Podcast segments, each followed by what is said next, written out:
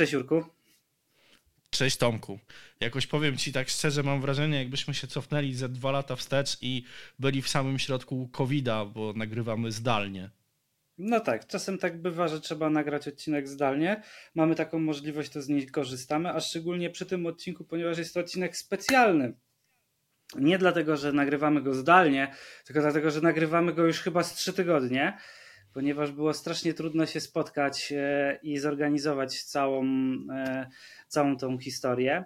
A dodatkowo jest to odcinek niezwykły, chociaż ostatnio mam wrażenie, że mamy same niezwykłe odcinki.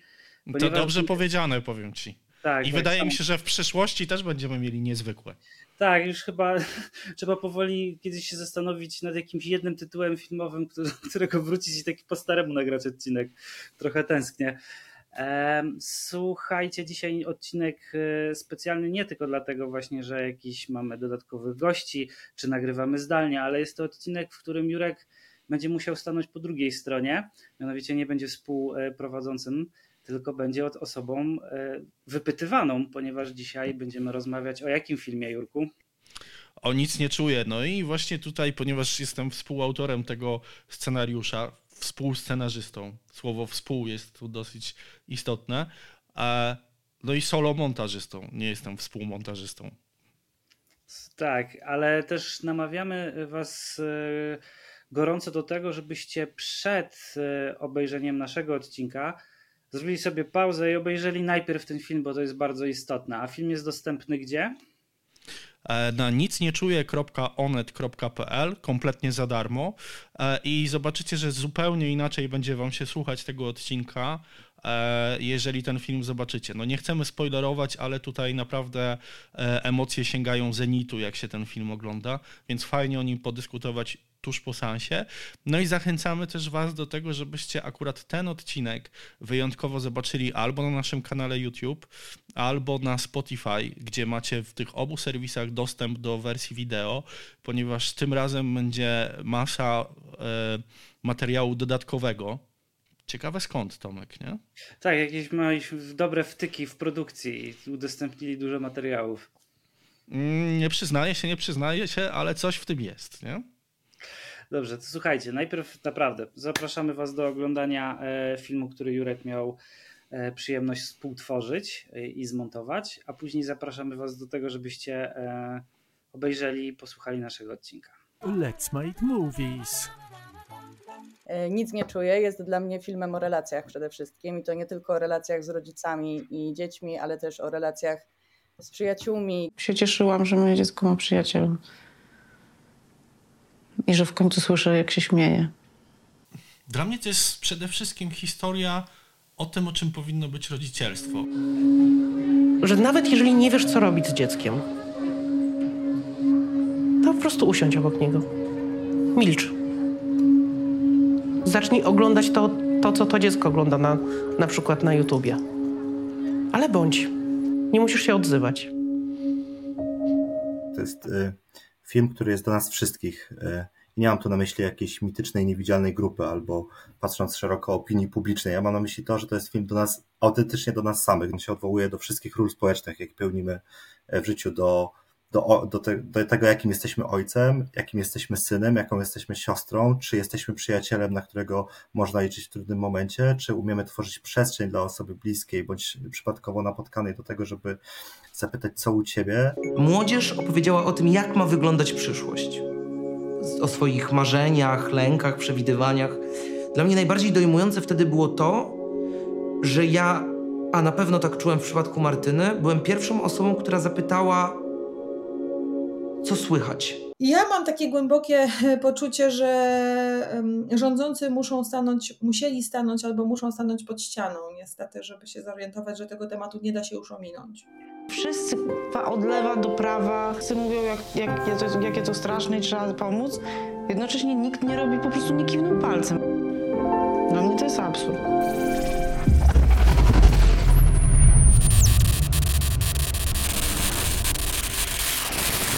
Dzisiaj odcinek inny niż wszystkie, ponieważ Jerzy nie jest współprowadzącym, tylko jest e, wydelegowany do tablicy i będzie odpowiadał na pytania. Słuchajcie, no spotkaliśmy się dzisiaj, żeby porozmawiać o waszym filmie. To konia przeproszę. jakbym miała sama przed sobą, no to no nic nie czuję. No, to jest takie dziwne, no nie umiem tego ująć. To, to mam takie... Yy... Bo mogę się śmiać, ale mogę dalej nic nie czuć. Nie umiem tego wytłumaczyć. Żeby najlepiej pełnie opowiedzieć o tym odcinku, to chyba należałoby się spotkać z y, duetem reżyserskim i z montażystą tego filmu, ponieważ jest to dokument, to trójka najważniejszych osób tak naprawdę. I jeszcze na dodatek cała trójka odpowiada za scenariusz. Więc Jurek, dawaj swoją ekipę i rozmawiamy. No tak, tak. Co ciekawe, będziemy w zupełnie innych ciuchach. Ciekawe czemu. Nawet ty będziesz w innych ciuchach. Po prostu mamy taką rozbudowaną ekipę, stylizację po prostu, nie? charakteryzację. Inne. Tak, tak. No niestety, znaczy niestety, niestety, żeby z, skomunikować i zorganizować rozmowę E, czterech osób trzeba czterech tygodni, więc e, trochę to trwało. Po jednej osobie na tydzień, nie? Tak, Obyśmy nie zapraszali pięciu osób, bo to się nie, to nie skończy nie najlepiej. No dobra, przed wami Anita i Janusz, autorzy e, filmu Nic nie czuję. A dlaczego ty o tym gadasz? Przecież to powinno być w ogóle w Ruginie, w ogóle jaki nie wstyd.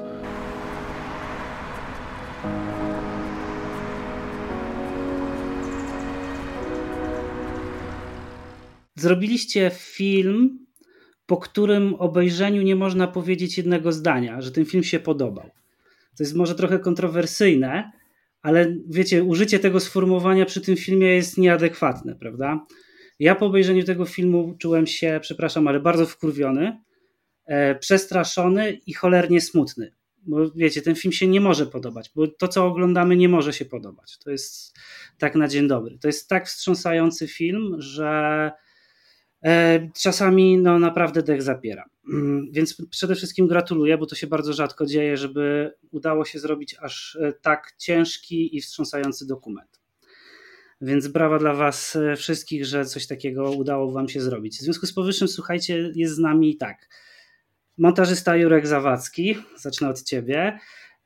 Anita i Janusz, którzy są reżyserami, i cała trójka też są, jakby jesteście wpisani jako scenarzyści tego filmu. W związku z powyższym, słuchajcie, nasz podcast jest taki, że głównie e, staramy się opowiadać troszeczkę o kuchni filmowej.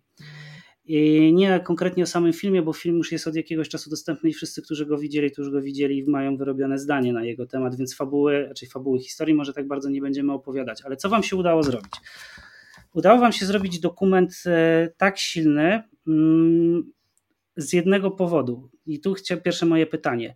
Jak udało Wam się tak bardzo zbliżyć do bohaterów, że byli w stanie e, przed Wami się tak otworzyć, żeby opowiedzieć tak trudne historie ich życia? Z każdego miejsca uciekam, z domu, ze szkoły, no i z Garwolina też uciekłam. Proces budowania zaufania i relacji z bohaterami tego filmu rozpoczął się de facto kilka lat temu i rzeczywiście, tak jak, tak jak powiedziałeś, bez tego prawdopodobnie w ogóle nie mielibyśmy szansy zrobić tego dokumentu. Ja kilka lat temu, gdy byłem poruszony głównie danymi statystykami, które się pojawiały dotyczącymi prób samobójczych młodych ludzi, to powtarzający się, powtarzająca się historia o tym, że te statystyki rosną, że właściwie nie za bardzo wiadomo o co w nich chodzi, dlaczego mm, są tak duże i rosnące. E, no i był to jakiś temat tabu, i wtedy zacząłem szukać takich historii, poznawać ten świat od środka jeszcze jako, po prostu jako dziennikarz. E, I napisałem pierwszy tekst, e, który dotyczył świata psychiatrii dziecięcej. I był to tekst Miłość w czasach zarazy. Mm, odwołujemy się de facto do tej historii, która została tam przeze mnie opisana. To jest historia e, Wiktora, Aurory.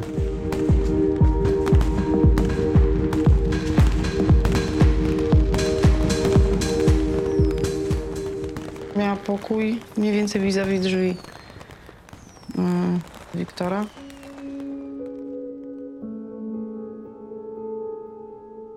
Wiktor wszedł do sali, popatrzył na mnie taki wystraszony i Coś, nie pamiętam już, czy włożył Aurorze do ręki, czy zostawił na łóżku liścik jakiś. De facto wszyscy bohaterowie, z którymi rozmawialiśmy, to są ludzie, z którymi ja nawiązałem, czy potem wspólnie nawiązaliśmy relacje już jakiś czas temu. Mogę po czasie mm, odczuwać satysfakcję, czy z, z tego powodu, że generalnie, chociaż to jest bardzo absorbujące i czasami dla dziennikarzy jest to bardzo trudne, Yy, I nie dziwię się, bo to bardzo mocno odziera nas z życia prywatnego i z czasu, jaki mamy dla własnych bliskich i dla swoich yy, fundamentalnych spraw w swoim życiu, ale ja, yy, ja pozostaję zwykle w kontakcie ze swoimi bohaterami, więc to, co pewnie wydawałoby się najtrudniejsze, to znaczy jak w ogóle poznać takie osoby, jak wzbudzić takie zaufanie i taką bezpieczną przestrzeń, by zgodzili się opowiedzieć o bardzo trudnych, intymnych sprawach, to, to w gruncie rzeczy my to mieliśmy zrobione już wcześniej, nie wiedząc o tym, że w ogóle ten film będzie powstawał. Ja wcześniej czytałam teksty Janusza, no ale no nie znałam tych bohaterów i trochę się bałam w sumie ich reakcji, e, ale okazało się, że właściwie oni są na tyle otwarci i też w sumie polubiliśmy się po prostu, bo później się też spotykaliśmy przy jakichś innych okazjach i to już nieistotne, że ten film, nie wiem, powstawał bardzo długi czas, ale no, widywaliśmy się i przy okazji urodzin czasem.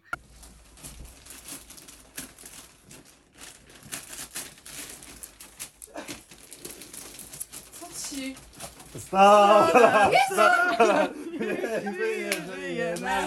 E, przy okazji jakichś innych spotkań czy kolacji i tak dalej, więc e, no, udało się nam nawiązać taką relację, można powiedzieć nawet no, no bliską dość. No ja tak, właśnie... na przykład traktuję jak siostrę swoją, więc e, no, więc tak. No. Nie jest takie straszne, jak się wydaje. Jest straszne. Przerażające. Nie byłaś... Ale on, zobacz, on, on do pionu idzie. Ale nie byłaś nigdy na tym, nie wiesz, że to jest straszne. Jest, bo się kręcisz w kółko. Do góry nogami. To są osoby, które mm, znalazły się w bardzo specyficznej sytuacji w, swoje życie, w swoich życiach, nie? Bardzo, bardzo trudnej, takiej niejednokrotnie ostatecznej, gdy gdy wali się świat, y, y, gdy ten świat się bezpowrotnie zmienia, jak w przypadku matki, która traci własne e, dziecko. Natomiast to, ja, ja, ja wspominam, akurat tej historii w filmie nie ma, ale mówię to tylko a propos budowania zaufania. Pamiętam, jak kiedyś y, spotkałem się z mam, kolejna głośna historia nieopowiedziana w tym filmie, wydarzyła się w Gdańsku, w szpitalu psychiatrycznym, tam w Polsce nie było miejsca na oddziale dla młodzieży, dla 15-letniej dziewczyny, E, umieszczono ją w szpitalu dla, w oddziale dla dorosłych i pierwszej doby padła ofiarą gwałtu. E, I później wyszła, mm, to, to była taka sensacyjna wiadomość, która później bardzo zburzyła opinię publiczną, bo okazało się, że wielokrotnie w Polsce łamane są takie procedury i dzieci umieszcza się w oddziale dla dorosłych. Natomiast do tej pory wspominam, i to jest a propos tego budowania zaufania, ale także budowania przestrzeni, czegoś, co jest niezwykle dla, istotne dla tych ludzi, to znaczy to, że mają szansę spotkać kogoś, tym swoim mega trudnym momencie życia, kto ich wysłucha i kto z nimi porozmawia i kto da im poczucie, że opowiedzenie tych historii pomoże innym osobom, bo to jest wszystko, bo, to, bo tym się głównie kierowali nasi bohaterowie. Oni dlatego głównie wystąpili w tym filmie, bo oni już dla siebie nie mają nic, nic, naprawdę nic do załatwienia. Oni występują w tym filmie wyłącznie, żeby jeszcze pobudzić sumienia. I, i pamiętam rozmowę z mamą tej dziewczyny, wiecie, o, y, no, myślę, że każdy minimalną empatią nasz, nasz słuchacz, nie? To znaczy kilka godzin spędzonych z matką, dziewczyny, która padła ofiarą gwałtu i, i, i to jest opowieść o tym, jak ten system także źle funkcjonuje, bo ona w ogóle tam nie powinna się znaleźć. Pamiętam, że wracałem na dworzec, to było w Gdańsku i dostałem od niej takiego SMS-a Panie Januszu, dziękuję za miłą rozmowę. I to mm, dla kogoś, kto nie jest w tym świecie, nie? Kto, kto, kto nie wszedł w to, tak jak my weszliśmy, to się wydaje z boku bardzo dziwne. Miłą rozmowę, czy to jest to słowo, które pasuje do rozmowy z mamą, której której dziewczyny, młodej dziewczyny, która, która w taki sposób została potraktowana, ale ja, ja to rozumiem, tak? Bo, bo jakby każdy z naszych bohaterów pewnie mógłby tak powiedzieć, miłą, w tym sensie, że, że, taki, że bezpieczną, że po raz pierwszy w ogóle z szansą wysłuchania e, się nawzajem, opowiedzenia tego, pewnie w jakimś, z jakimś walorem e, terapeutycznym także. To jak my podeszliśmy do tego, jak w ogóle zacząć nagrywać i jak zacząć opowiadać tę historię, to też mieliśmy, no duże zadanie przed nami stało. My poprosiliśmy wtedy jeszcze Michała Oleszczyka o konsultację, bo mieliśmy taką wizję, że dobra, znamy tę historię, mniej więcej wiemy, co chcemy opowiedzieć i co powinno się znaleźć w tym filmie, no ale no Michał, Michał ma ogromną wrażliwość i to, co on nam podpowiedział, pierwsza rzecz, bo to też było jedno z naszych pierwszych pytań, e, czyli w jakiej przestrzeni i w ogóle gdzie powinniśmy rozmawiać z tymi bohaterami. Wyobraź sobie, że to jest twój pokój Ułóżmy tak, aby czuć się dobrze. Bo mm, zdajemy sobie sprawę, że to są bardzo trudne tematy. Też niektórzy z tych bohaterów nam wprost powiedzieli, że to jest ostatni raz, że będą opowiadać te historie. E, właśnie też dlatego, że chcą raz, że poruszyć sumienia, dwa, że pomóc też innym i nagłośnić temat. Więc też mieliśmy no mówiąc wprost, wiedzieliśmy o tym, że na przykład mamy jedną szansę tylko na przeprowadzenie jakiejś jednej długiej rozmowy i to już jest po naszej stronie, żebyśmy zapewnili im właśnie to poczucie bezpieczeństwa i to, żeby mieli taką komfortową sytuację, że mimo, że jest ekipa filmowa, no to oni będą się czuli jakoś tak no, mm, swobodnie rozmawiając z nami, bo to też były długie spotkania, kilkugodzinne. Więc Michał podpowiedział nam na przykład to, co, co widać w filmie, czyli ten początkowy moment, gdzie młodzi bohaterowie ustawiają studio e, tak właściwie po swojemu, czyli tworzą swoją własną przestrzeń. E, I to był też taki klucz, że tutaj tych zdjęć w ogóle się obawialiśmy też, bo to było, to było wynajęte studio, tam było akurat dużo osób z ekipy. No i wprowadzaliśmy ich właściwie do trochę obcej przestrzeni, no ale przez to, że oni sobie mogli ją ułożyć po swojemu, to w ogóle się okazało, że trochę potraktowali to jak zabawę na samym początku więc później już było łatwiej też e, rozmawiać i opowiedzieli nam naprawdę, no też dużo rzeczy się nie znalazło w filmie, no bo to wiadomo, mamy bardzo ograniczoną i krótką formę, więc no nie wszystko e, mogliśmy też opowiedzieć. Większość widzów e, filmów dokumentalnych nie zdaje sobie zupełnie z tego sprawy, że żeby właśnie tak głęboko wejść i mieć taką otwartość, to trzeba strasznie dużo pracy wcześniej wykonać, właśnie, żeby zdobyć zaufanie i się zbliżyć do bohaterów.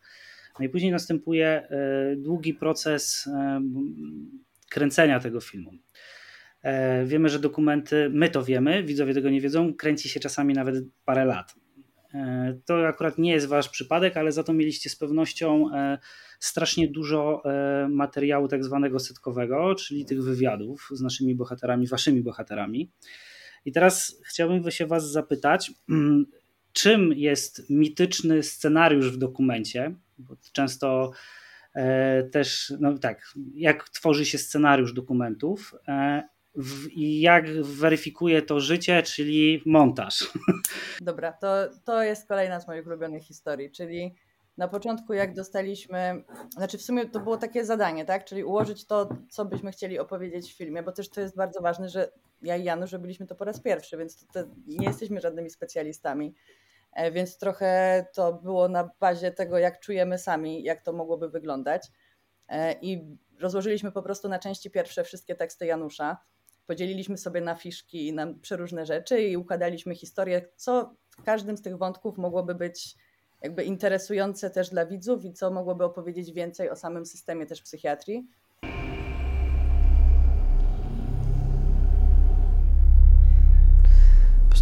Wszystko wyglądało, no nawet nie z horroru, to wyglądało jak... Hmm. Nie wiem, bo nigdy nie widziałam czegoś takiego, nie widziałam nigdy takiego miejsca. Więc po prostu tam był smród takiego starego powietrza, starych mebli, starej pościeli i ogólnego brudu, tak jakby tam nie było w ogóle sprzątane. To, jaki, jaki nam przyświecał jakby cel na samym początku, to było to, że ten film w gruncie rzeczy miał być pogodny. E, takie mieliśmy założenie, że chcemy jednak trochę światła tych historiach pokazać. I to, jak sobie, znaczy, jeden z pierwszych pomysłów, jaki nam przyszedł do głowy, to na przykład to, że w historii Wiktora e, można by było trochę też, mówiąc patetycznie, oddać hołd samemu Wiktorowi, ale też temu skomentować to, że był nazywany mangozjebem, przez to, że po prostu stworzymy jego postać jako bohatera animacji i żeby to też było anime. Więc e, mieliśmy dużo różnych pomysłów na to, jak te wszystkie rzeczy poukładać i jak to poustawiać, i powstało mnóstwo różnych wersji. I trochę mówiąc wprost, nie wiem, czy Janusz się ze mną zgodzisz, ale błądziliśmy jednak, bo mieliśmy bardzo dużo pomysłów, które też mieliśmy też bardzo dużo bohaterów, tak naprawdę, bo każdy, każda z tych historii tak właściwie mogłaby być oddzielnie opowiedziana.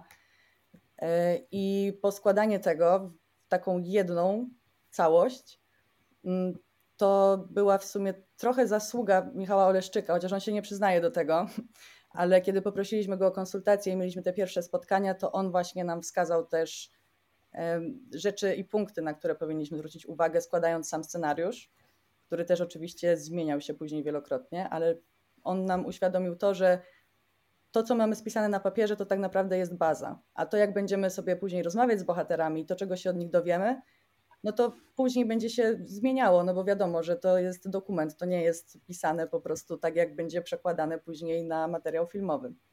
Więc kiedy już byliśmy po tych pierwszych konsultacjach i ustaliliśmy sobie jakieś ramy, no to prawda jest taka, że dużo rzeczy się zmieniało w trakcie już montażu. I to pewnie Jurek może opowiedzieć ze swojej perspektywy. No właśnie, Jurku, jak to jest? Dostajesz tonę materiału i nagle y, ten cały scenariusz i ten cały pomysł weryfikujesz. No i może zacznij od tego, że też powiedz widzom, ile się montuje dokument, ile to montowałeś. Mm. Znaczy, my żeśmy zaczęli w sierpniu 2022 właściwie pracować, przy czym już żeśmy trochę na ten temat rozmawiali, ja trochę wcześniej obejrzałem już e, wywiady, zacząłem to oglądać chyba w lipcu jakoś, no i tak ich, ich chyba było ze 30 kilka godzin z tego, co ja pamiętam, bo to tak średnio więcej myślisz? Mi się wydaje, że za 35 godzin. Jeszcze nie dostałeś tego. wszystkiego chyba wtedy, bo to naprawdę, no mieliśmy tonę materiału. Też my to pierwszy, zrobiliśmy jakiś taki pierwszy przegląd, no ale mhm. to później oczywiście wszystko. Tak, to, to jest w ogóle ciekawa historia i zaraz dojdziemy do tego.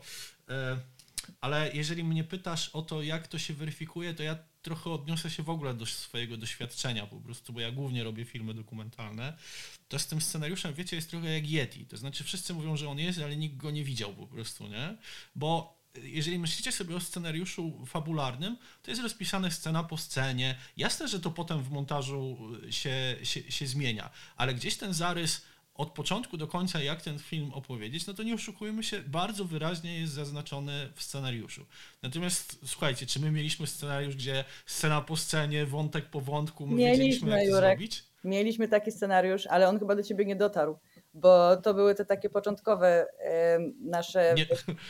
jeszcze miesiące pracy. Bo my to mieliśmy rozłożone na bazie tego, co Janusz rozpisywał jeszcze na początku, te jego reportaże i tak dalej no to my na bazie tego stworzyliśmy właściwie cały scenariusz filmu, łącznie z tym, co się nam wydaje, że bohaterowie powiedzą. E, I to był dowód na to, że my nie mamy pojęcia o tym, jak to się robi.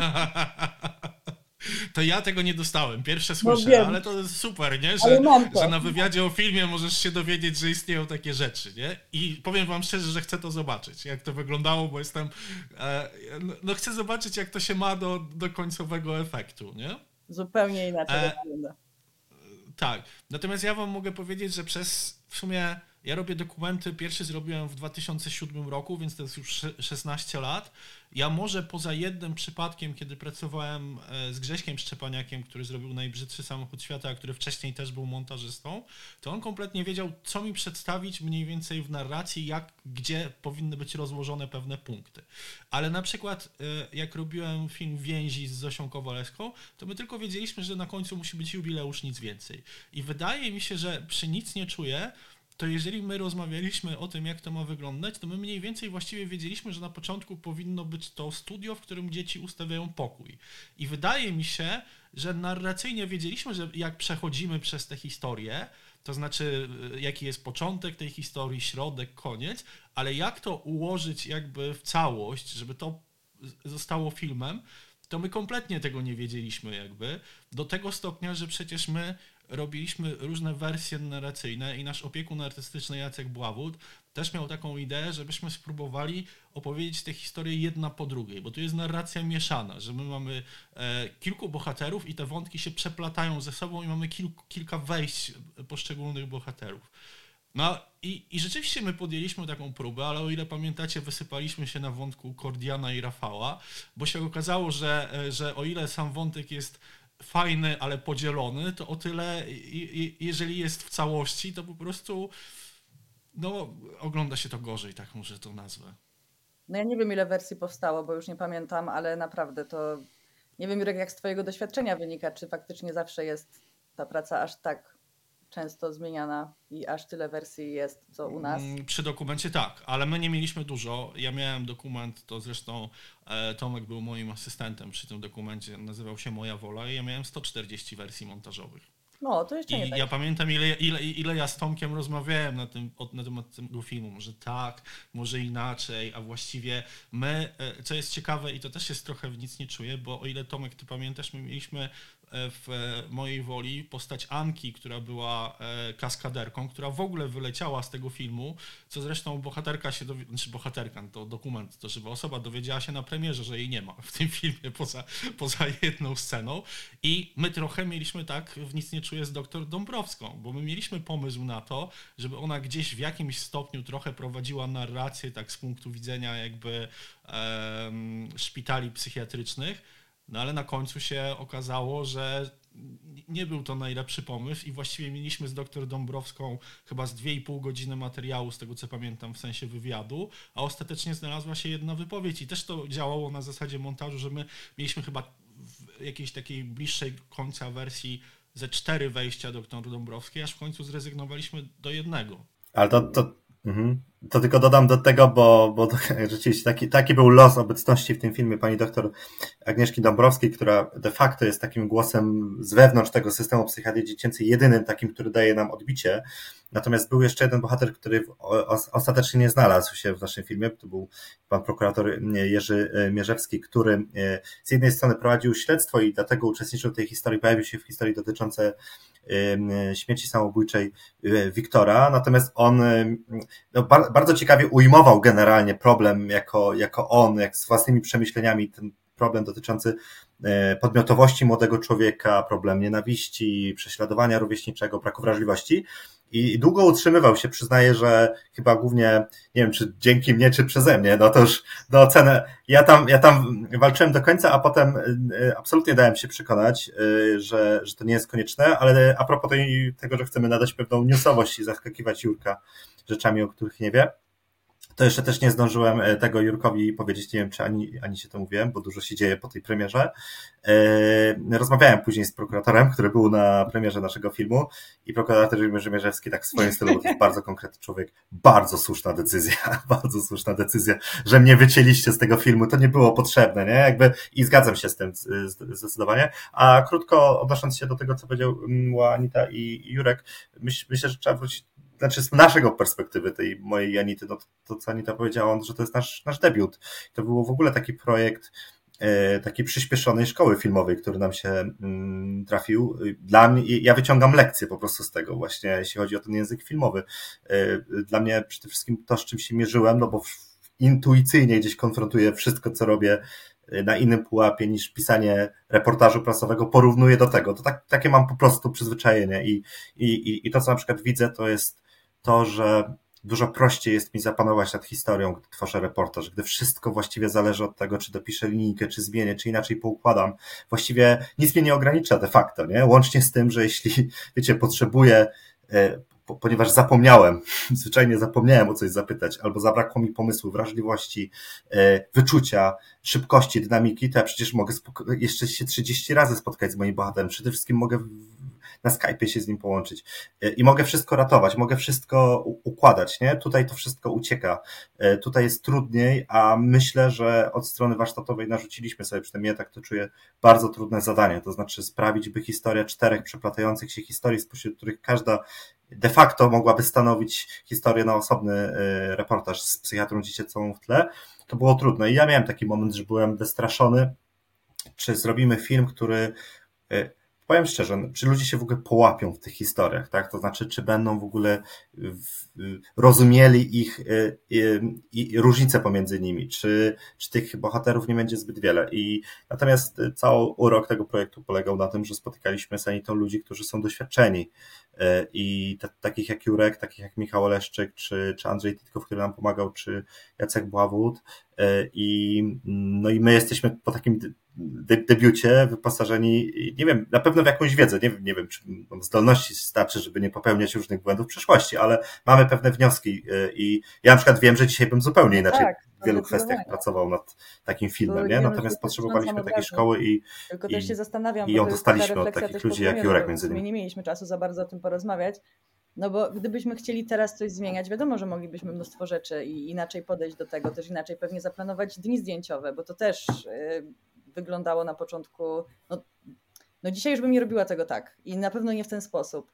E, ale myślę, że też nie ma co się aż nad tym zastanawiać tyle, bo to też cały ten projekt powstał właśnie dzięki temu, że znaleźliśmy i mogliśmy współpracować ze wspaniałymi ludźmi, którzy sami chcieli się zaangażować i podzielić swoją wiedzą, więc no, efekt jest taki, jaki jest i no, myślę, że lepiej nie mogliśmy na tyle, co po prostu potrafiliśmy na ten moment. No.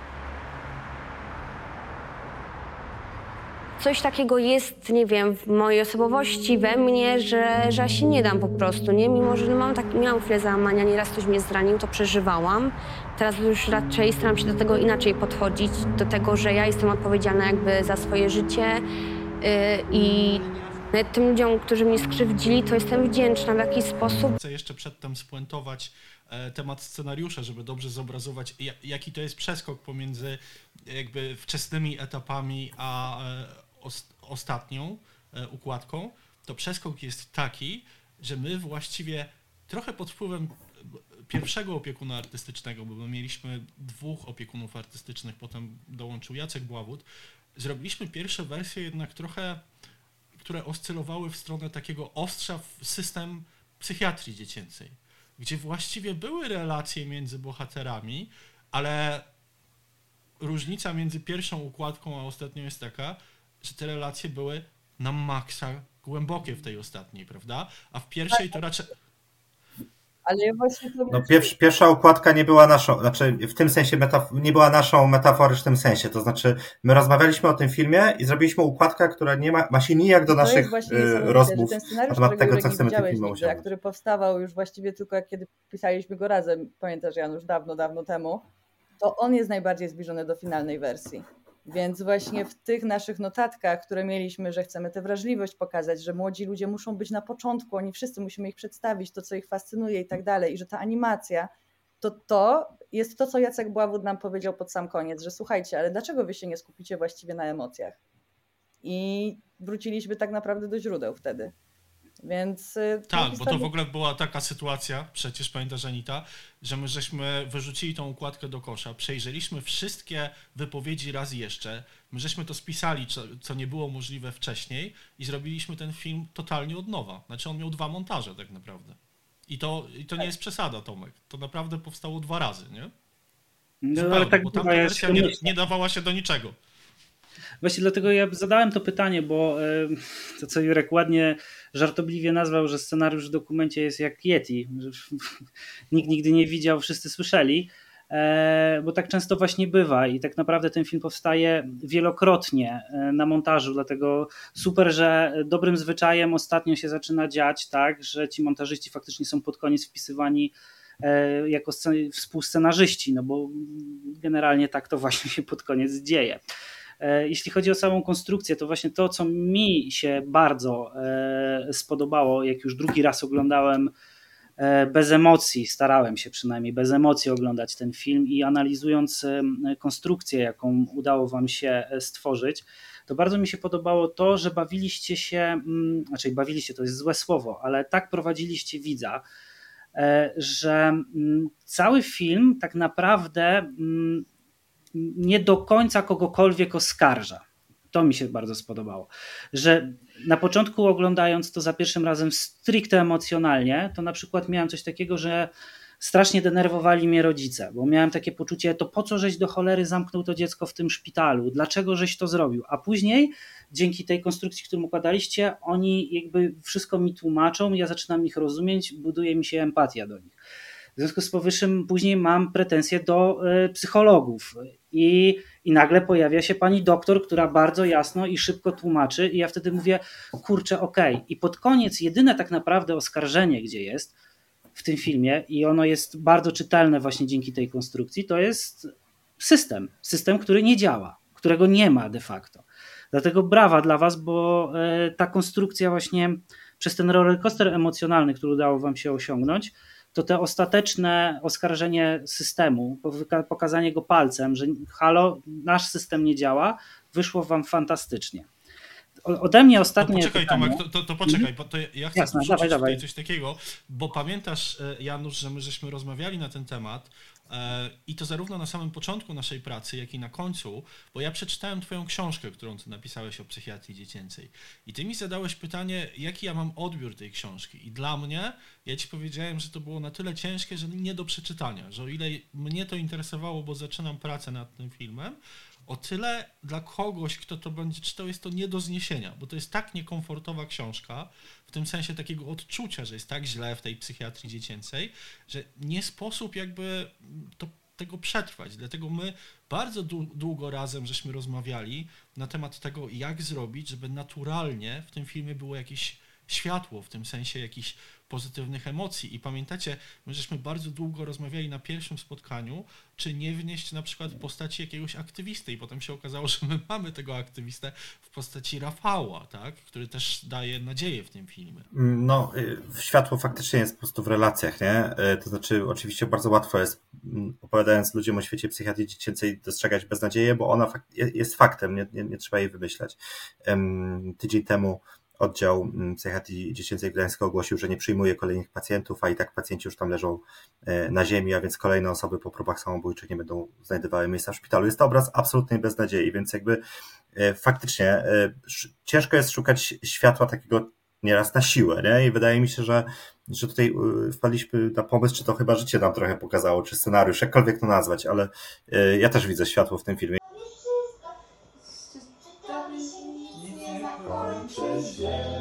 Najbardziej widzę, i to też są y, różne zasługi y, także Jurka montażowe, nie? To, to, to są czasami w spojrzeniach, które, które przechodzą z jednego do drugiego, to jak, ci, jak, jak widać, jak ci ludzie o sobie nawzajem myślą, ale czasami to się wyraża też poprzez konkretne mm, wypowiedzi naszych bohaterów, którzy mówią o sobie z, z ogromną czułością, ale też y, przyznają się do siebie, przyznają się nawzajem do swoich błędów, jak w przypadku właśnie wspomnianego Rafała, który z Corpo Gaia stał się e, aktywistą na rzecz psychiatrii dziecięcej, a opowiada o swoim procesie odbudowania relacji, który rozpoczął się od e, szantażowania swojej córki puszczaniem reggae e, w samochodzie, gdy ta nie chciała z nim podejmować rozmowy. A tak, światło jest na pewno w, w relacji rodzic dziecko. Słuchajcie, jeszcze jedna rzecz, która mnie bardzo interesuje, a i też może widzów właśnie zainteresować, bo czego widz może nie wiedzieć. I teraz moje pytanie jest, i, i wiem, że wielu montażystów, wielu reżyserów boryka się później z wieloma problemami właśnie natury psychicznej. Jak wy sobie radziliście z traumą? Bo to, umówmy się, siedzieć na montażu 12 godzin i słuchać tych wszystkich rzeczy, no to czy robić research, przygotowywać się do tego i żyć z tym filmem powiedzmy 3 lata, no to chyba proste nie jest. Jak wy sobie radzicie z, tą, z tymi trudnymi tematami? Hmm. Znaczy tak, my ten film robiliśmy dwa lata. E, tam były oczywiście jakieś przerwy kilkumiesięczne w trakcie, bo to też nie jest tak, że to były dwa lata codziennej pracy nad tym filmem. E, natomiast no jeżeli chodzi, nie wiem, no Dobra, to jak już tak mamy rozmawiać w sumie szczerze o tych wszystkich procesach i już wywołałeś ten temat, to jest wątek jeden w filmie, który no, nigdy nie mógł być przewidziany w żadnym scenariuszu, bo my w trakcie pracy nad filmem, e, znaczy niestety jedna z naszych bohaterek odebrała sobie życie. Jeszcze masz styczkę pod pachę, będziesz one man army. Tak. Na plecy. Coś, co zawsze, zawsze, zawsze chciałaś powiedzieć całemu światu, ale czekałaś dokładnie na ten moment.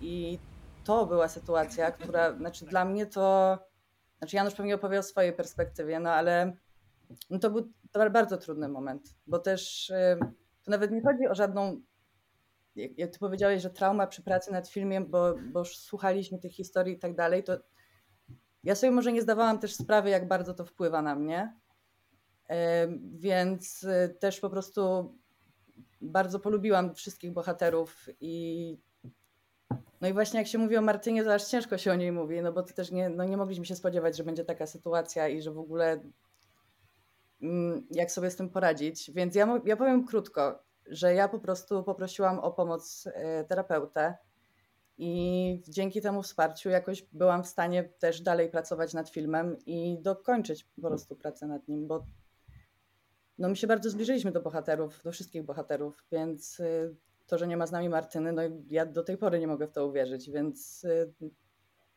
co tutaj dużo mówić. Jakby to trudne doświadczenie, po prostu też praca nad tym filmem, ale też mniejsza z tym, jak my się czuliśmy i jak my sobie z tym poradziliśmy, bo jednak cały czas podczas pracy od samego początku do finału, czyli do premiery, to myślę, że bardzo istotne było to, że robimy ważny, ważną rzecz i też chcemy pomóc innym ludziom, chcemy po prostu mówić o tym temacie. Więc no trzeba było to dokończyć.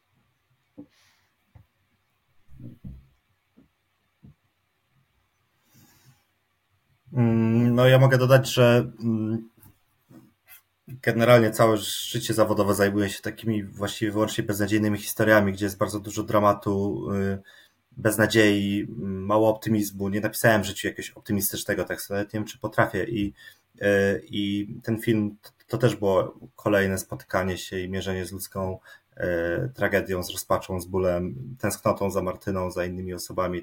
Poznałem w ostatnich latach wielu pisząc chociażby książkę Szramy, też wielu rodziców, którzy stracili swoje dzieci, czy, bo, bo, bo te statystyki właśnie, o których mówimy i dlaczego w ogóle robiliśmy ten film, to one są prawdziwe. To nie są liczby, te, wiecie, te pięć, sześć młodych osób, które dziennie próbuje odebrać sobie życie, to nie jest szóstka, tylko to jest sześć imion osób, więc siłą rzeczy gdy dziennikarze, dokumentaliści zajmują się tym tematem, to wpadają w tą upiorną statystykę, to znaczy poznają tych ludzi, którzy ją stanowią tylko że już poznają y, na poziomie emocjonalnym, poznają ich twarze, poznają ich uśmiech, poznają ich życie.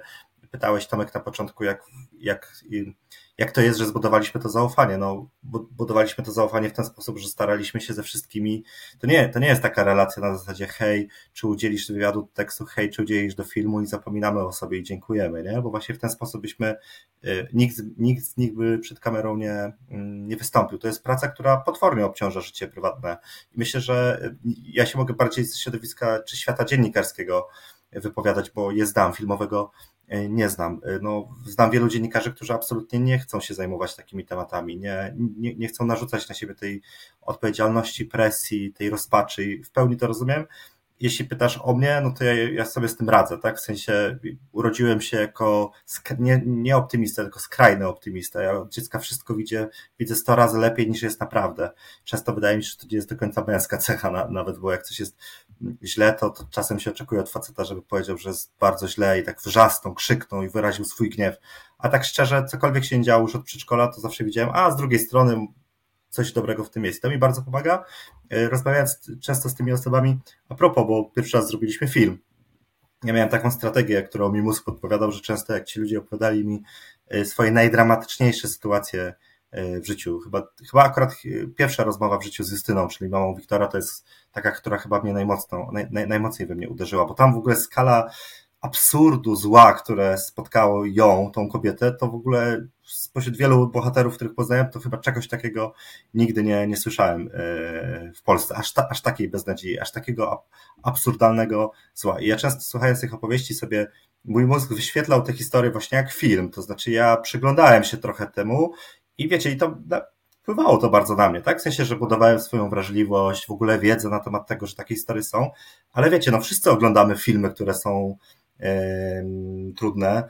E, film Filadelfia, pamiętam, który kiedyś bardzo wpłynął w ogóle pewnie na to, jakimi tematami jako dziennikarz i to mnie rozwalało, mówiąc kolokwialnie. Natomiast to, co mnie rozwala szczególnie, powiem zupełnie wprost, to są sytuacje, które się dzieją w moim prywatnym życiu, które dotyczą moich bliskich i, i, i mm, a historie, które widzę wokół, no staram się takie zbudować zaufanie, żeby, żeby wykazać się empatią odpowiednią, wysłuchać tych ludzi, a to, co im mogę dać teraz jako dziennikarz czy jako współreżyser tego filmu, to jest taka opowieść o tym, która w ogóle przyświeca dziennikarstwu, czyli że możemy wspólnie wpłynąć na jakąś minimalną zmianę, nie? I to jest coś, co mi bardzo pomaga i, i bardzo często też pomaga tym e, bohaterom. Jeśli szukam jakiegokolwiek optymizmu w tym to właśnie y, to, to jest właśnie to, to, że jakby w ogóle wejście w ten świat, y, zaaplikowanie sobie takich emocji w życiu, y, no jest po coś, po to, że być może ten film,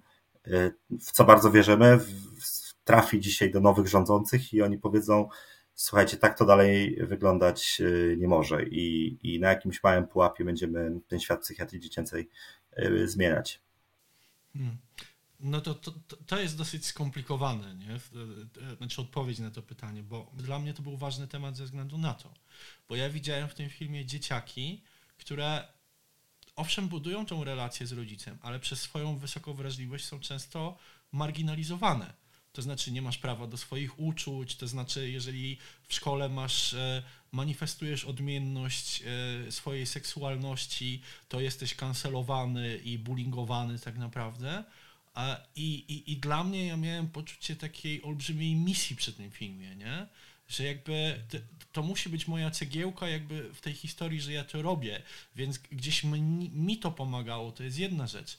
No ale druga rzecz jest taka, że e, ja takie filmy robię właściwie od początku jako montażysta. No i w tym roku zrobiłem trzy takie filmy o, o jakby podobnej, trudnej tematyce, więc jak mnie pytasz Tomek, jak ja sobie z tym radzę, to ja już jakiś czas temu, chyba z dwa lata temu doszło do mnie, że ja się strasznie przeciążam takimi tematami. To znaczy, że ja bardzo chcę je robić, one są bardzo dla mnie ważne, ale są na tyle trudne, że ja muszę zadbać o tą resztę życia. E, bo z punktu widzenia montażysty to też jest tak, żeby nasi widzowie zrozumieli, ja jako montażysta przewracam ten materiał w nieskończoność. Ja to oglądam po setki razy. Ja to po prostu siedzę w tym. A czemu nie ma terapia, terapia, terapia? Co wy to zrobiliście? Plan był jeden. Plan był jeden, terapia. Terapia, terapia, terapia. I jeszcze raz terapia. I w mojej głowie, jeżeli by się tak nad tym skupić, to ja często miałem takie doświadczenie, że ten świat, w którym ja żyję, jest okropny. No bo ja robię takie straszne tematy po prostu, tak? Typu, nie wiem, brak miłości w rodzinie, typu próby samobójcze. Mówię nie tylko o nic nie czuję, tylko też innych filmach, bo ja w tym roku zrobiłem film o dzieciach, które jakby. Yy, no, przeszły traumę y, inwazji rosyjskiej na Ukrainie, tak? No więc to są takie tematy. Więc jak ja to odreagowuję? Ja po prostu zacząłem dużo podróżować, zacząłem długo spotykać się z ludźmi spoza branży, żeby nie gadać o filmach. Ja się tego nauczyłem na terapii, że ja muszę to robić, bo ja, ja, ja zacząłem w pewnym momencie popadać w jakiś stan depresyjny przez te filmy i nie ukrywam tego, bo to było dla mnie tak ciężkie po prostu. Nie? Tego widzowie nigdy nie wiedzą. Nie, nie wiedzą o tym, że my robiąc takie tematy, często płacimy za to bardzo wysoką cenę. Jakby tego, tego nie widać w napisach końcowych i e, w mediach społecznościowych. My się nigdy tym nie dzielimy, dlatego chciałem bardzo właśnie Was poprosić o podzielenie się e, waszym, e, waszymi historiami na ten temat. To dziękuję Wam wszystkim za tę piękną przygodę. Duże podziękowania nie tylko dla Jurka, przede wszystkim dla Jurka, ale też dla Michała Oleszczyka, dla Jacka Bławuta, dla Tomka Poznańskiego, który pokolorował nam ten film w piękny sposób. Jeszcze biorąc pod uwagę nasze uwagi, które były, że tu byśmy chcieli czuć bardziej się tak, a tu inaczej, bo też nie wiedzieliśmy dokładnie, jak rozmawiać z kolorystą. E, I też dla Kamila Sajewicza, który robił udźwiękowienie i też dokładnie w ten sam sposób z nami pracował, czyli my raczej opowiadaliśmy, co chcielibyśmy czuć, a on to wyrażał dźwiękiem. E, i oczywiście Ribowski, który robił animacje i dopracowywał je bardzo długo, więc warto je docenić. E, też podzielił się z nami właśnie no, swoją e, wrażliwością i tym, jak on czuje ten temat. Więc pracowaliśmy po prostu z masą wspaniałych, fantastycznych ludzi. No i Chris za muzykę, nie? Boże, Chris Cars, to co on zrobił muzycznie, to też, no. Więc to jest cała masa wspaniałych ludzi zaangażowanych. I to bym chciała, żeby właśnie wybrzmiało bo to nie tylko my, no, nie tylko nasza trójka. Jasne, jasne. Film to jest praca kolektywna bardzo dużej ilości ludzi. Jakby i często właśnie widzowie nie, nie wiedzą o tym, mimo tego, że no bo wyłączają tyłówkę, która trwa czasami bardzo długo. I to są właśnie wszyscy ci ludzie. Słuchajcie, bardzo Wam dziękuję za to, że znaleźliście czas, żeby e, porozmawiać o Waszym bardzo ważnym filmie, za który bardzo dziękuję i. Yy, liczę, że jest jedną z tych ważniejszych cegiełek e, ku drodze ku lepszemu, że w końcu coś się zmieni w tej psychiatrii dziecięcej i, i że ta przyszłość e, będzie trochę bardziej kolorowa. To my dziękujemy. Bardzo Wam dziękuję. Dzięki. Let's make movies. No i cóż, Tomek, jak się czujesz po spotkaniu? Kurde, nagrywa, nagrywamy to ile po tym spotkaniu? Z tydzień? Eee, tydzień i parę no dni. Jak... Tydzień i parę dni, więc musisz sobie przypomnieć, jak się czujesz po tym spotkaniu. Nie, myślę, to jest, słuchajcie, właśnie, to jest właśnie, słuchajcie, magia montażu, że jakby rzeczy, które były kręcone w różnych okresach, można teoretycznie tak zmontować, jakby się działy tuż po sobie. Tak, tylko ciuchy się zmieniły. E, nie, tylko ciuchy się zmieniły. Słuchajcie, no mi się z wami cudownie rozmawiało, szczególnie, że naprawdę byłem bardzo ciekaw, e, jak wam się pracowało, bo to trudny film, szczególnie debiutanci, wiesz. To, to, to, to zawsze mnie ciekawi. Starałem się, żebyś, żebyście mi i widzom opowiedzieli właśnie te dodatkowe rzeczy, które mogą się wydawać um, dla e, ludzi poza branży ciekawe, nie? to mnie najbardziej interesowało, co u was tam, wiesz, Tak, tak, tak. No wiesz, no to jest dosyć ważne, ale trudne kino społeczne. Fajnie, że wiesz, jakby udało się zachować trochę światła w tych relacjach z postaciami, bo ja zawsze mam obiekcję pracując przy tego typu filmach, że one są trochę przeciążone, wiesz, tymi złymi doznaniami mm, przez co stają się trochę nieprawdziwe, no bo życie takie nie jest, nie? że No jest tylko i wyłącznie Też mi się wydaje, że to wtedy jest takie gonienie za tanią sensacją, wiesz, bo strasznie łatwo opowiadać o gnojeniu, nie? Jakby ciężej jest opowiedzieć e, po pierwsze z nadzieją, e, a po drugie z jeszcze czułością i ze światłem, nie? Pamiętasz, my kiedyś na studiach, e, o, przypomniałem sobie, pamiętasz, No. jak byliśmy na studiach, pojawił się taki amerykański dokument Murder Ball. Pamiętam, pamiętam, to twój ukochany, mówiłeś o nim zakochani w tym filmie i się śmialiśmy, że Mhm. jakby Polacy robili ten film, to pod koniec e, poleciałby numer konta o wsparcie i byłby smutny. tak. Tak, bo Tak, to jest tak, właśnie, tak. tak, tak kiedyś mieliśmy poukładane, że takie filmy zazwyczaj są po prostu strasznie dołujące i pod koniec e, niewiele się chce, a właśnie fajnie, że to zmieniacie. Mm. No tak, tak, wiesz, y, tak naprawdę no to długa była też dyskusja, bo no ten film kończy się, wiesz, śmiercią Martyny. A, no i my rozważaliśmy, czy zrobić to inaczej. Zresztą Michał Aleszczyk, który był zaangażowany w, e, w, w współtworzenie scenariusza do, do tego projektu, e, radził nam na, na spotkaniach, i ja też byłem na tym spotkaniu, żeby e, zastanowić się, czy żeby nie kończyć śmiercią że to może jest zbyt ciężkie, e, żeby widzowi dać, wiesz, jakiś oddech. e. No ale im dłużej pracowaliśmy, wiesz, na, na, nad montażem tego filmu, to, to mieliśmy taką wersję, kiedy to się kończyło e, Rafałem aktywistą. Bo też chcieliśmy to sprawdzić, jaki będzie, wiesz, ciężar gatunkowy. No a Rafał to, jest taki gość, któremu i udało się zbudować relacje z dzieckiem. No i oprócz tego swoją historię przekuł trochę w pomoc dla innych dzieci, które no, dotknął system, wiesz, psychiatrii dziecięcej i on stara się o ten system walczyć. Anyway, nam się po prostu wydawało, że, że, że, że taki koniec po prostu może być dla tego filmu lepszy ze względu na to, że on sam w sobie jest dosyć trudny. No ale tutaj się okazało, doszliśmy do tego po, po, po jakichś rozmowach, że też nie chcemy zostawiać widza z takim poczuciem, że no wiesz, no znalazł się ostatni sprawiedliwy, który wziął miotłę, pozamiatał, walczy, no to w sumie my jako widzowie kompletnie nie musimy się tym już przejmować, no bo pewnie takich ludzi jak Rafał jest wielu i oni ten system zmienią, nie? No właśnie, to ja już to wspominałem, że ja się poczułem po waszym filmie bardzo źle. Po prostu bardzo źle. I e...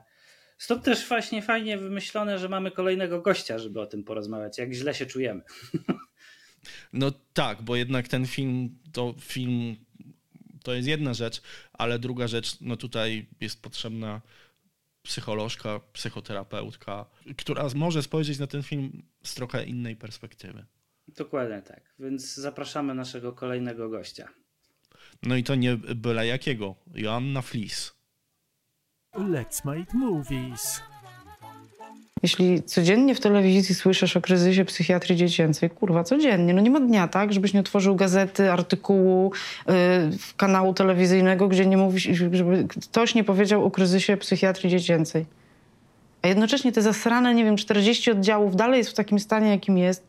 I jednocześnie, kurwa, od czterech lat nadal nie można się zapisać na NFZ do lekarza, tylko trzeba czekać rok. Cześć, witajcie. Naszym gościem jest Joasia Flis, pedagogzka, psychoterapeutka, autorka licznych książek, między innymi Co ze mną jest nie tak, które ja szczerze polecam, czytałem i bardzo, bardzo lubię, a także e, podcastu Madame Monday po dorosłemu, którego też słucham. E, cześć Asia.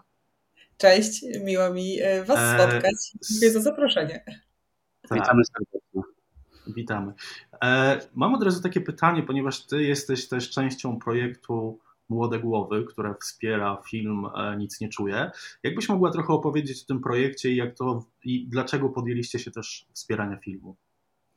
No tak, przede wszystkim projekt Młodogłowy y, jest taką odpowiedzią Fundacji Juna Łeza, Martyny Wojciechowskiej na zatrważającą liczbę zamachów samobójczych, które, która wciąż w Polsce rośnie. To znaczy, zauważyliśmy, że na przestrzeni między 2020 a 2022 roku wzrost zamachów samobójczych wśród młodych osób wynosił 140%. To jest taki naprawdę bardzo, bardzo niechlubny e, rekord, jeżeli w ogóle można użyć tego słowa. Problemy nie zniknęły niestety. Po ostatniej wizycie w Józefowie Wiktor podcina sobie gardło. I to pokazuje, że należy już y, działać. To znaczy, to, nie jest już moment na to, żeby się przyglądać sytuacji i się z nią oswajać, tylko to jest moment na działanie. I rzeczywiście z tego powodu powstał projekt Młode Głowy. Y, czuliśmy y, głęboko w sobie takie przekonanie, że na, należy najpierw zbadać sytuację i oddać głos młodym. Bo... Buntowałam się, żeby zwrócić na siebie uwagę troszeczkę. Wtedy po prostu miałam potrzebę się buntować, żeby wszyscy na mnie patrzeli, żeby wszyscy na mnie zwracali uwagę. Teraz z perspektywy czasu wiem, że ja o to zabiegałam, bo ja tego nie miałam. Bo mama nie poświęcała mi praktycznie uwagi. No. A tata też nie poświęcał mi uwagi za bardzo. Okazało się, że młodzi ludzie są w, takim, w takiej sytuacji, którą my nazwaliśmy triadą kryzysu psychicznego. Pozwoliłam sobie stworzyć takie określenie, bo ono najlepiej oddaje taką zapętlającą się zapętlające się źródła kryzysu psychicznego, czyli młodzi mają po prostu niskie poczucie własnej wartości, bardzo niskie, skrajnie niskie, mają niskie poczucie sprawczości, też czują, że, że, że niczego nie potrafią e, i mają e, ogromne poczucie osamotnienia, e, które wpływa na to, że no nie są przekonani, że, że na kogokolwiek mogą liczyć, że dla kogokolwiek coś znaczą. Mm, I generalnie właśnie przez te pierwsze pół roku absolutnie nie obchodziło czy ktoś zauważy, bo jakby to była moja rzecz, o której nie mówiłam, ale miałam poczucie, że po prostu nie jestem widziana jako dziecko. Więc znam, że sobie mogę robić cokolwiek, bo i tak nie zauważy niczego. Program Młode Głowy to nie tylko badanie, to nie tylko program profilaktyczny, ale to też normalizowanie sięgania po pomoc. Stąd właśnie postanowiliśmy objąć patronatem e, film, dlatego że on tę funkcję naszym zdaniem e, psychoedukacyjną e, pełni, jest takim ważnym głosem, e, który się pojawia w przestrzeni publicznej, który mam, mam nadzieję pomoże nam dotrzeć jeszcze do tych osób, które nie są przekonane co do tego, że kryzys psychiczny jest faktem, dlatego że Oczywiście my możemy mówić do tych osób, które są już przekonane i to grono jest coraz większe i to jest grono ludzi, którzy najczęściej pracują na pierwszej linii frontu, czyli ekspertów ekspertek, osób eksperckich, albo rodziców dzieci w kryzysie, nauczycieli, ale jest jeszcze mnóstwo ludzi, którzy być może z lęku, być może z mniejszej świadomości negują sytuację kryzysu psychicznego. Ja się, ja się bardzo cieszę, jeżeli w ogóle mogę użyć takiego określenia, ale cieszę się, że e, ten obraz powstał i ten, to, to intymne spotkanie z bohaterami i rodzicami powstało.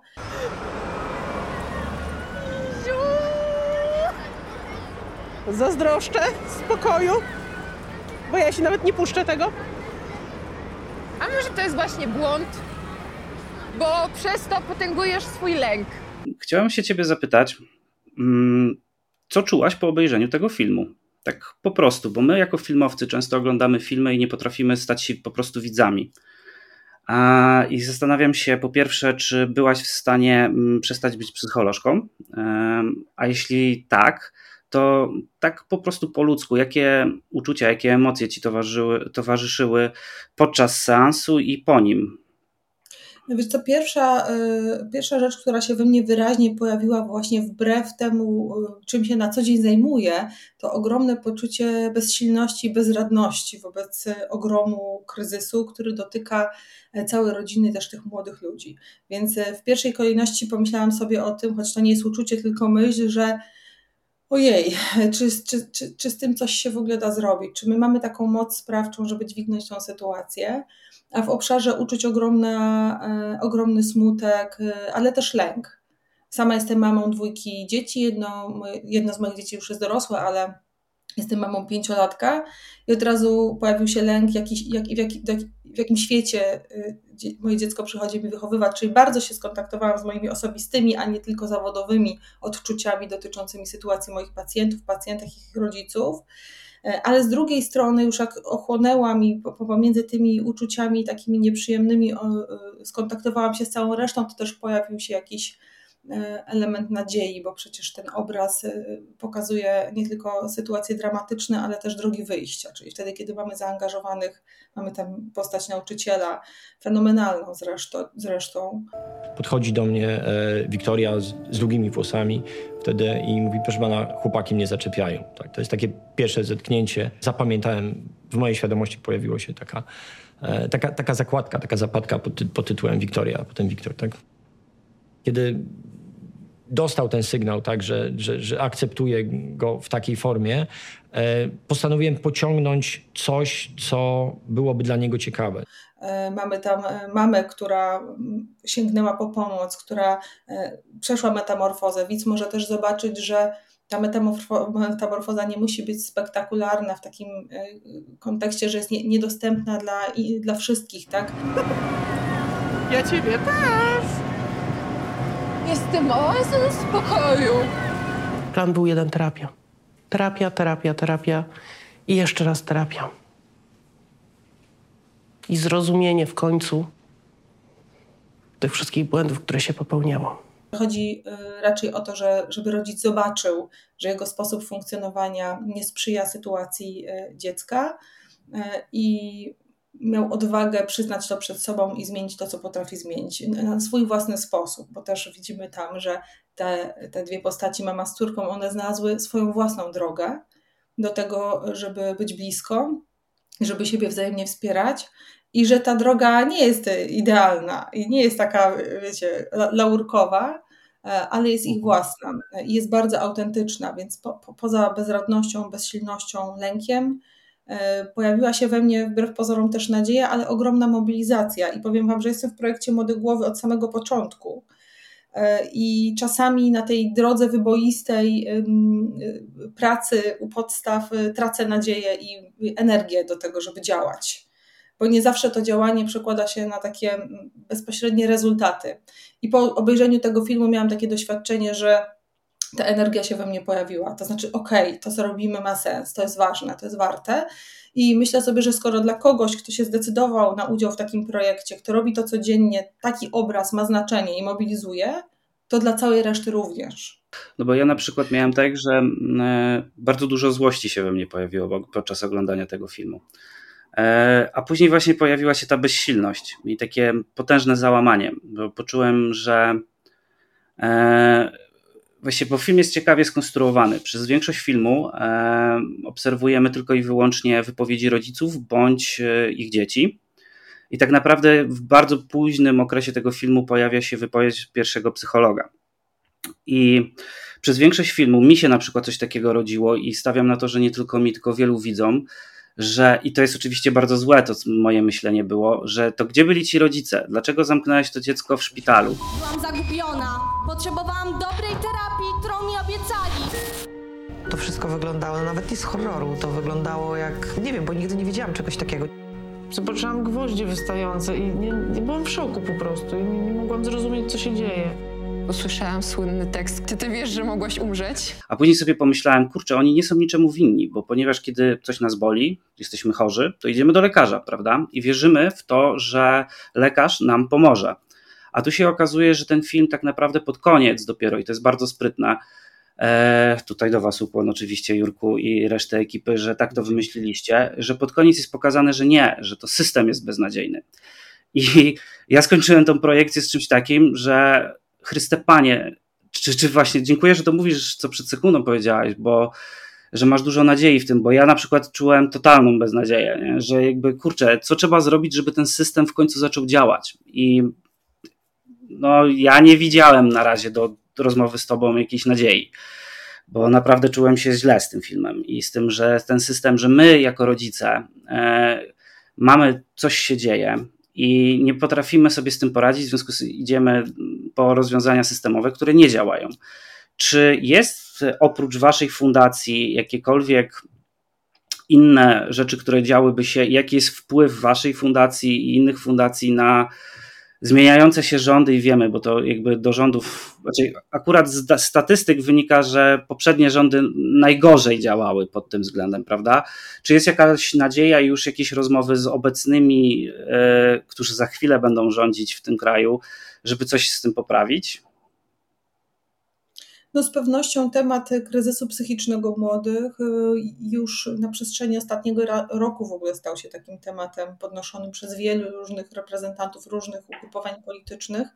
E, mogę powiedzieć, że w naszej, przy naszej fundacji, przy projekcie Młode Głowy działa ogromna taka koalicja reprezentantów różnych fundacji, organizacji pozarządowych, e, w tym e, również osób, które obejmują różne funkcje y, ważne, istotne. I tak, toczymy takie dyskusje między sobą. Mamy kilka pomysłów, jeszcze, jeszcze nie chcę o nich mówić y, głośno, ale mamy kilka pomysłów i myślę sobie, że będziemy prężnie działać. Mam ogromną nadzieję, że to zainteresowanie kryzysem psychicznym, psychicznym młodych nie było tylko efektem zwiększonej wrażliwości na potrzeby kampanii wyborczych, ale było efektem zwiększonej wrażliwości wynikającej z rosnącej świadomości i to jest dla mnie istotne.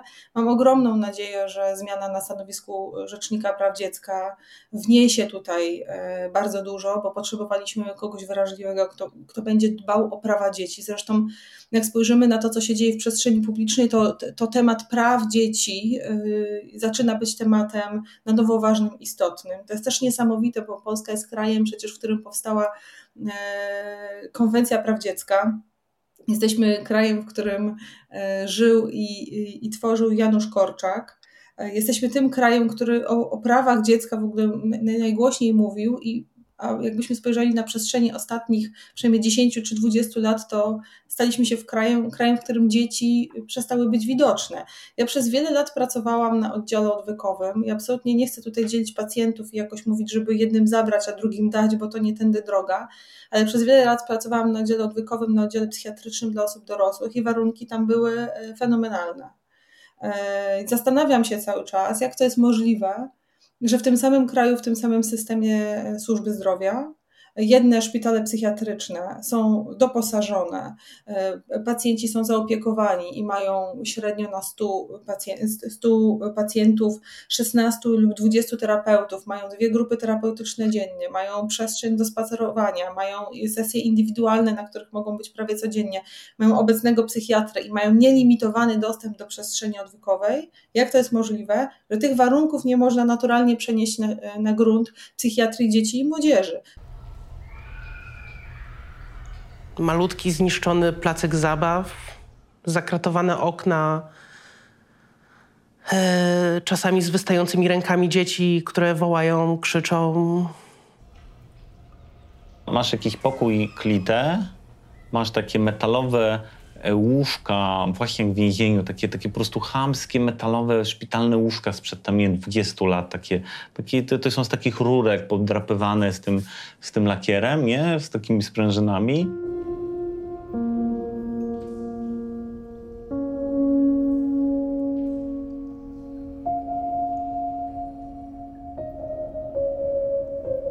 Chciałem właśnie teraz trochę podrążyć temat rodziców, bo powiem Wam tak z kuchni tego filmu, e, to my na początku bardzo mocno konstruowaliśmy ten film wokół dzieci, co gdzieś było oczywiste, bo po prostu chcieliśmy tym dzieciom jak najwięcej oddać głosu, ale ja w pewnym momencie starałem się wnieść e, perspektywę twórcy jako rodzica, bo akurat Anita i Janusz nie mają dzieci.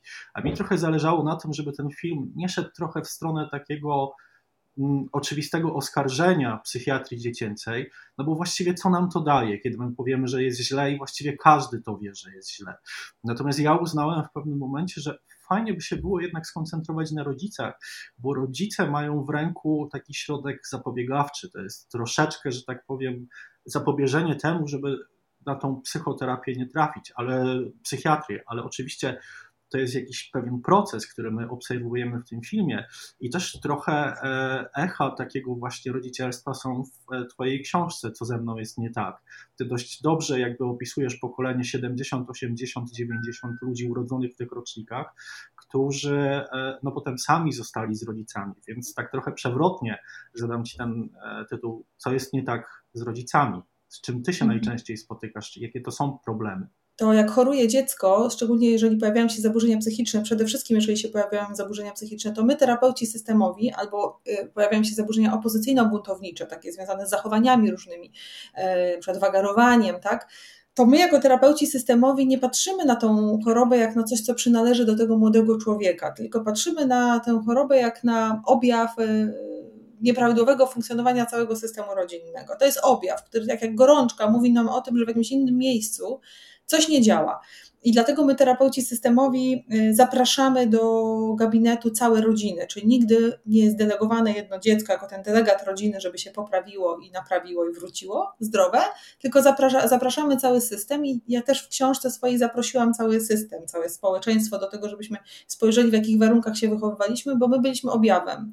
I nasze dzieciaki teraz też są objawem tego, że to my, jako dorośli, tworzymy warunki niewystarczająco sprzyjające rozwojowi młodemu, młodego człowieka, czyli niedopasowane, bo to trochę tak jakbyśmy chcieli, żeby ryba żyła na pustyni. Jak jest jakiś pewien poziom niedopasowania między środowiskiem a potrzebami organizmu, który się rozwija, to cierpi na tym najbardziej organizm, który się rozwija, ale to nie znaczy, że z tym organizmem jest coś nie tak, tylko to oznacza, że z tym systemem. I jak pomyślę sobie z tym środowiskiem o rodzicach, e, którzy w tej chwili, e, których spotykam w gabinecie, oczywiście to nie będzie jakiś e, wyczerpany zbiór przypadków, ale najczęściej pojawiają się rodzice, e, którzy sami e, nie mają przestrzeni na bycie rodzicem, czyli trochę tak urodziło się dziecko, ale nie urodził się rodzic tego dziecka.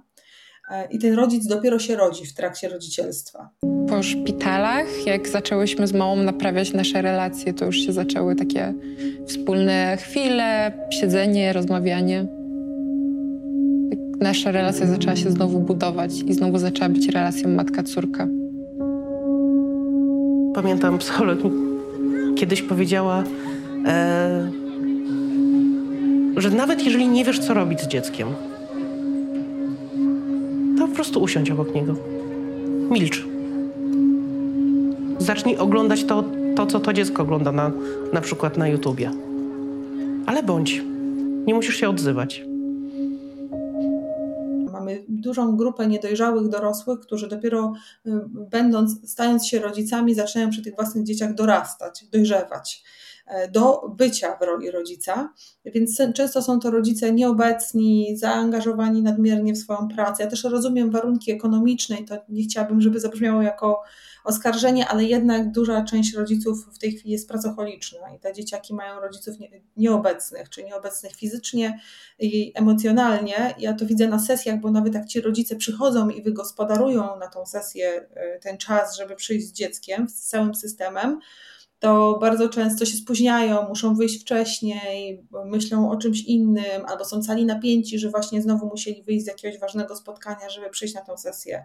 Mają takie poczucie, że ta sesja nic na przykład nie wnosi, bo znowu przesiedzieli, przesłuchali różnych rzeczy, to jest nieefektywne, tak? Czyli w pewnym sensie tak jakby ten czas spędzony razem jest wydarty, jest wyrwany i, i sesje wspólne, rodzinne, one to obnażają obnażają w ogóle naturę tych relacji, więc to są rodzice nieobecni, niedostępni. Po drugiej stronie mamy grupę rodziców nadopiekuńczych, czyli takich, którzy e, w tej roli rodzica próbują dać dziecku e, to, z czego sami nie dostali. I stają się są pełni lęku, tak, to są rodzice helikoptery, tak, tak, oni pilnują tych swoich dzieci, oni wiążą tym dzieciom buty do wczesnej podstawówki, oni tym dzieciom dają wszystko, mówi się w terapii schematów o tym, że to jest tak zwany nadmiar, e, nadmiar dobrego, że on też może być szkodliwy i pojawia się ten element nadopiekuńczości, co jest, która jest prze, przemocą po prostu. I nawet najlepsze intencje mogą być e, presją albo nawet przemocą. Jak ty nie zjesz tej zupy, którą specjalnie dla ciebie przygotowałem, no przecież... Przecież będzie mi smutno, nie? To, to, to, to, jest, to jest presja, której nie powinno być. Ja wtedy tego nie rozumiałem jeszcze. Więc mamy takich, takie dwie grupy, nie, nie, nieobecni albo nadopiekuńczy. No i mamy jeszcze rodziców w depresji, rodziców uzależnionych. Pamiętajmy, że kondycja dorosłych nie jest lepsza niż kondycja dzieci. I powiedziałabym też, że mamy dorosłych, którzy... Yy, zupełnie pozostają e, bezradni w roli e, dorosłego, czyli takich parentyfikujących. Jest wiele, wielu, wielu młodych ludzi, którzy pozostają opiekunami wobec swoich rodziców i o tym się rzadko mówi. To jest problem młodych opiekunów. To są dzieciaki, które na przykład muszą opiekować swoje, swo, któregoś ze swoich rodziców, który choruje i jest niewydolny w tej roli rodzicielskiej albo dzieciaki, które mają rodziców y, z jakimś stopniem niepełnosprawności, których należy opiekować. Ten problem młodych opiekunów jest dość ważny, a niestety marginalizowany i tak samo jest z dziećmi parentyfikowanymi, które zajmują się młodszym rodzeństwem chociażby, tak? albo podejmują pracę zarobkową już bardzo szybko. Popatrzcie, że też mamy pierwszy raz historycznie znowu taki moment, w którym małe dzieciaki już często podejmują pracę w internecie i w ogóle są zaabsorbowane tym, że mogą zarabiać kasę. To nas nie dotyczyło naszego pokolenia, no bo tam można było oczywiście sprzedać e, karteczki jakieś, które się zbierało albo Lego e, z komunii, ale to było tyle, a w tej chwili one obserwują i to też wymusza na tych młodych, często wymusza na tych młodych dzieciach, szczególnie sparentyfikowanych, przy, wewnętrzny przymus bycia e, osobą, która będzie utrzymywała tą rodzinę, więc ja bym powiedziała, że tu popatrzcie, tego się mnoży, mnoży, mnoży, jest bardzo, bardzo dużo takich powodów, dla których dzieciaki nie wytrzymują e, tej swojej pozycji w rodzinie, w środowisku, e, w społeczeństwie, które my tworzymy. Chciałem Ci podziękować, słuchaj, za tą obserwację, szczególnie właśnie takiego dziecka, którego ja nazywam troszeczkę dzieckiem zbyt wcześnie dojrzałym, które musi się stać dorosłym i zaopiekować się rodzicem, bo to jest na przykład historia Oliwki, jedną oczywiście z wielu, ale ale to ona musiała się zajmować nowym partnerem matki w takim stopniu, że nawet kiedy e, przychodziły urodziny matki, to ona dostawała e, taki przekaz, żeby zorganizować prezenty dla mamy, bo, bo ojciec, ojczym nie wiedział, co zrobić, tak? I ona czuła i nawet jasno to deklarowała właśnie, że w tym momencie ona się czuje za dorosła, bo dlaczego akurat taką rzecz ma robić ona? I to jest tak. ciekawe, że właśnie nawet przy tak niewielkich rzeczach, które mogą się wydawać, a co to jest, prawda? E, zorganizowanie prezentu, ale jednak to jest coś, co dziecko odczuwa, że to jest za dużo.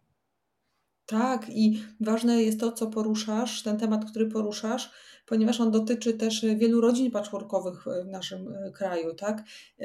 Rodziny patchworkowe mogą być równie dobrym środowiskiem wychowawczym jak rodziny nuklearne, pod warunkiem, że wiemy, jak się po nich poruszać i że społeczeństwo nie jest przesiąknięte totalnymi wojnami rozwodowymi. A niestety w Polsce my mamy cały czas środowisko, w którym jesteśmy i takie kody y, jakby kulturowe, które podpowiadają, że po rozwodzie należy się nienawidzieć, a już szczególnie nowych partnerów, partnerki, y, naszych part byłych partnerów i partnerek.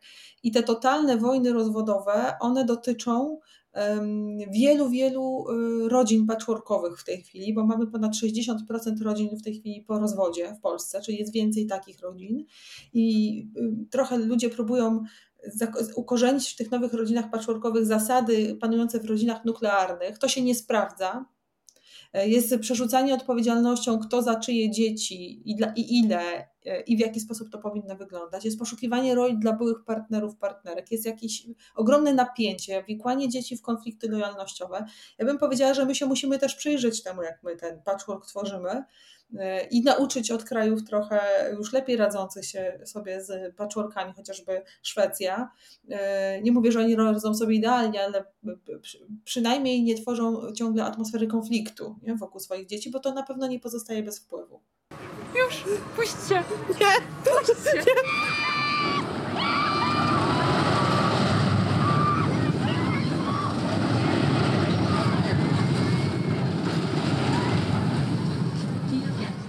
I jak było? Okropnie. Było Strasznie okropnie? przerażająco i szybko, i wysoko. Nigdy więcej. A jest tak, który moment był najgorszy w tym wszystkim? Każdy. Mamy taką scenę na, na wesołym miasteczku, kiedy mama przyznaje, że się czegoś boi. E, boi się jechać na tym e, roller coasterze, zresztą ja też bym się bała, coś jej się nie podobało, czyli widzimy, że mamy tam uczciwą komunikację na temat, relac- na temat uczuć w relacji. One nie grają przed sobą, że są inne niż są i widać, że mają wypracowaną komunikację na temat uczuć. Bo kiedy myślę sobie o rodzinie nieprawidłowo funkcjonującej, to dziecko udawałoby, że się boi, żeby mama się czuła silniejsza, a mama udawałaby, że wszystko było ok, chociaż wcale jej się nie podobało. Tak, jeden ze schematów e, zaprzeczania i unieważniania uczuć uczuciom po to, żeby utrzymać pozycję w rodzinie, czyli rodzic ma władzę, dziecko jest e, podległe. A tu widzimy, że to się nie wydarzyło. To znaczy, widzimy uczciwą komunikację, one nie utrzymują struktury władzy między sobą za wszelką cenę. Ta mama nie próbuje być autorytetem przez bycie e, herosem, właśnie. I Rafał też jest herosem, ale nie takim, jak my sobie wyobrażamy. Im bardziej było tam dzieckiem i ze mną, tym byłem lepiej starannie ubrany. E, wiesz, uśmiech numer pięć O co chodzi? W czym mogę ci pomóc? Nie ma problemów.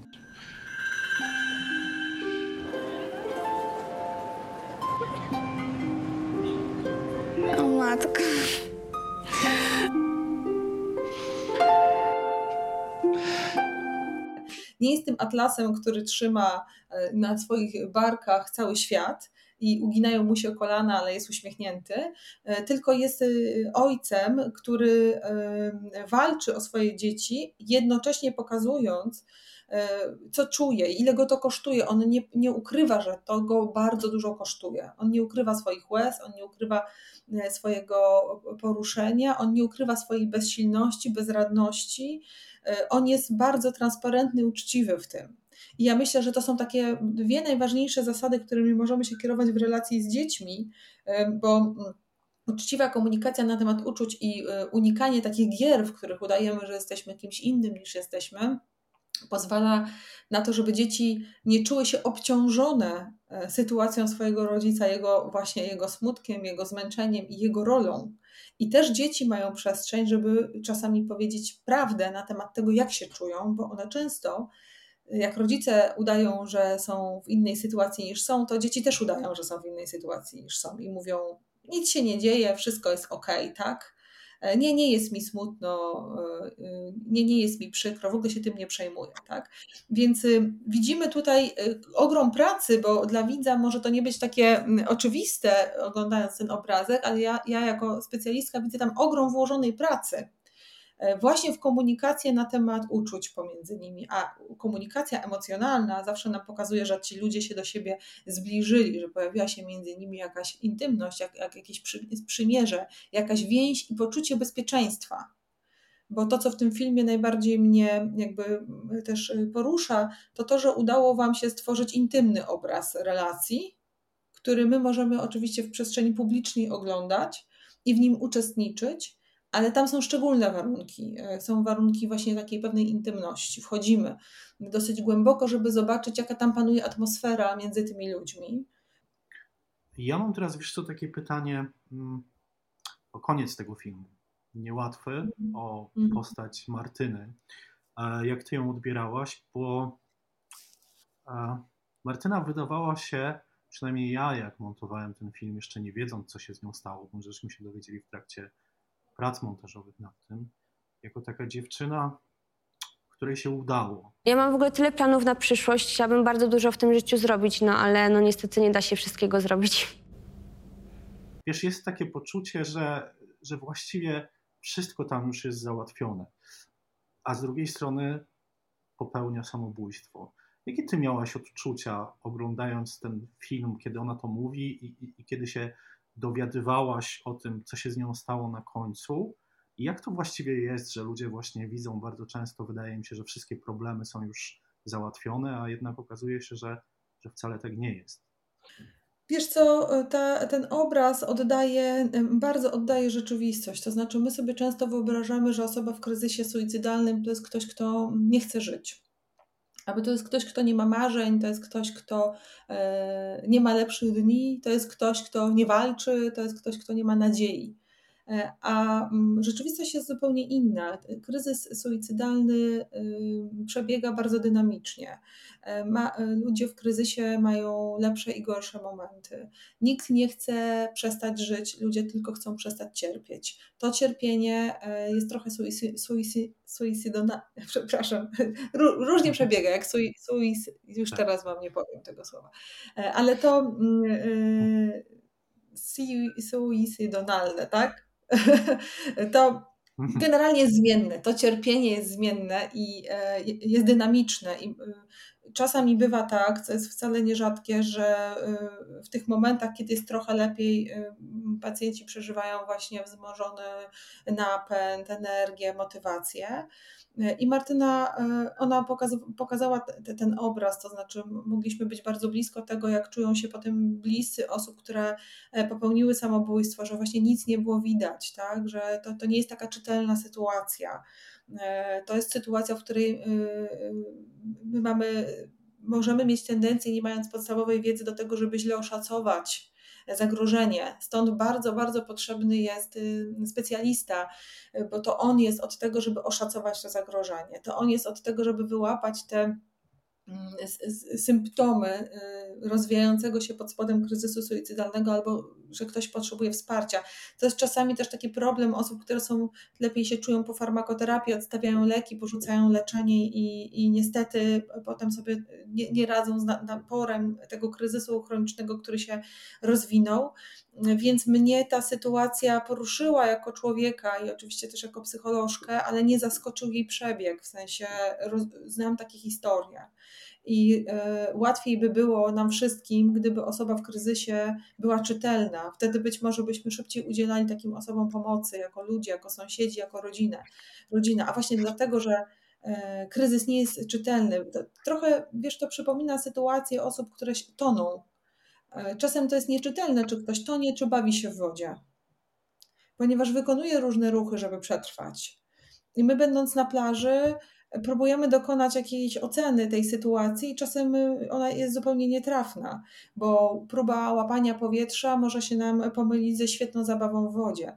I osoby w kryzysie suicydalnym, one też mają takie momenty, w których y, udaje im się dotrzeć do swoich marzeń, do jakiejś energii, do e, jakiejś motywacji. One też snują fantazję o tym, jak to będzie, kiedy ich cierpienie się skończy.